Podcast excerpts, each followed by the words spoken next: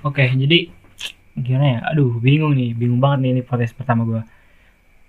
Gue tuh dari awal tuh dari zaman dua tahun yang lalu tuh gue kayak pengen bikin podcast.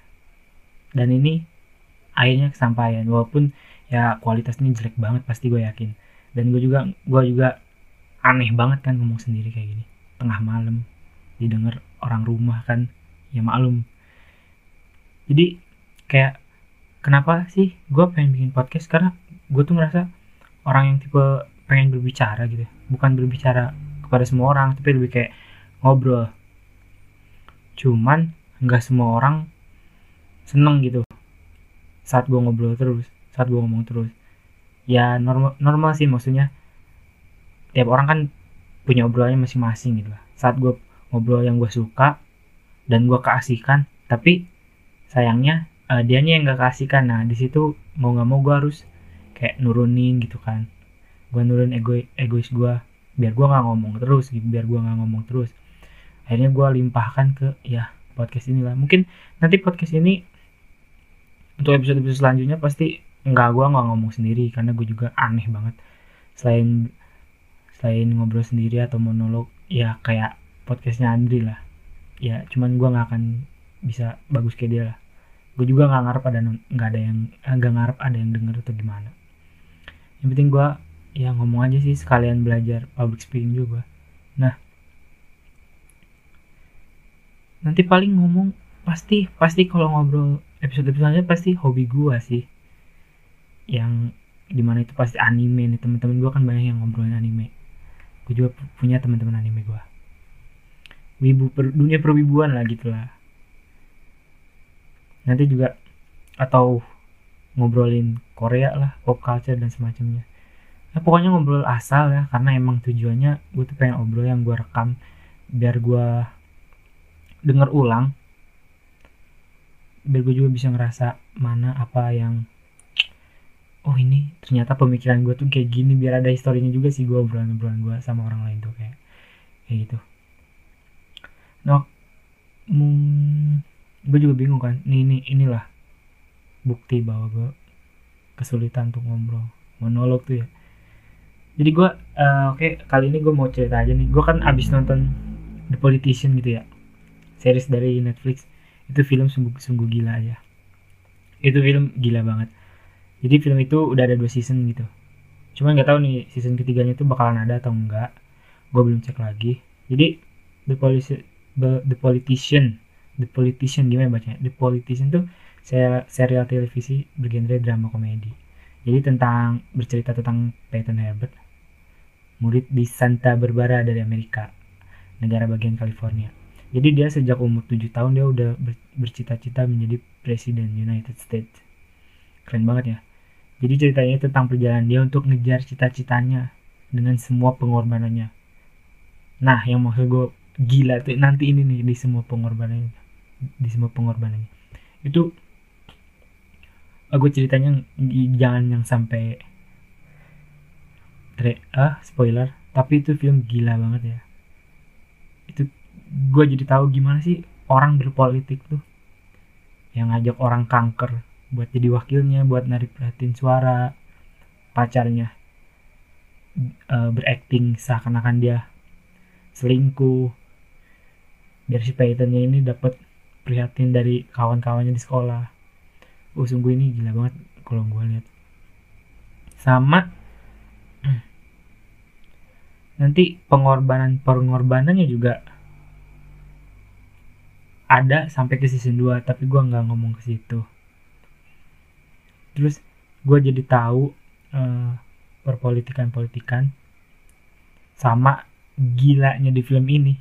Entah kenapa ini kayaknya Netflix banget, Netflix banget tuh. Tentang seks, seksnya tuh gila banget. Ini seksnya, wah, mungkin bagi moral gue yang hidup di Indonesia gitu ya, kayak belum terbiasa, walaupun gue biasa-biasa aja sih, cuman kayak kaget aja gitu ya. Lesbi, gay itu semua di situ ada. Itu bahkan seperti dinormalisasi, walaupun di film itu sendiri hal yang kayak gitu tuh belum belum normal, tapi itu udah di seakan-akan Netflix tuh kayak Netflix tuh kayaknya mau menormalisasi L G B T dah.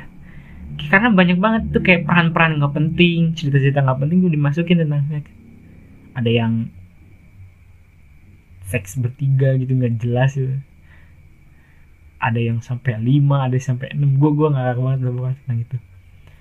Jadi tahu, cuman kurangnya film the series in, series The Politician ini dia kurang menggambarkan perpolitikan para elit politik gitu sama pihak-pihak yang ada di belakang. Jadi itu tuh belum belum digambarkan, dia cuma ngegambarin hal itunya aja, masih hal-hal yang di luar. Sedangkan dari realitanya kan kita tahu sendiri, politik tuh nggak cuma yang di luarnya, nggak cuma yang nampaknya, tapi di di, di belakangnya tuh ada itu para elit-elit politik. Mungkin kalau para yang suka yang suka apa namanya apa sih yang konspirasi-konspirasi itu, Illuminati dan semacamnya, tapi ya mungkin tidak seperti itu, tapi ada para elit politik juga yang kroco-kroconya sepertinya.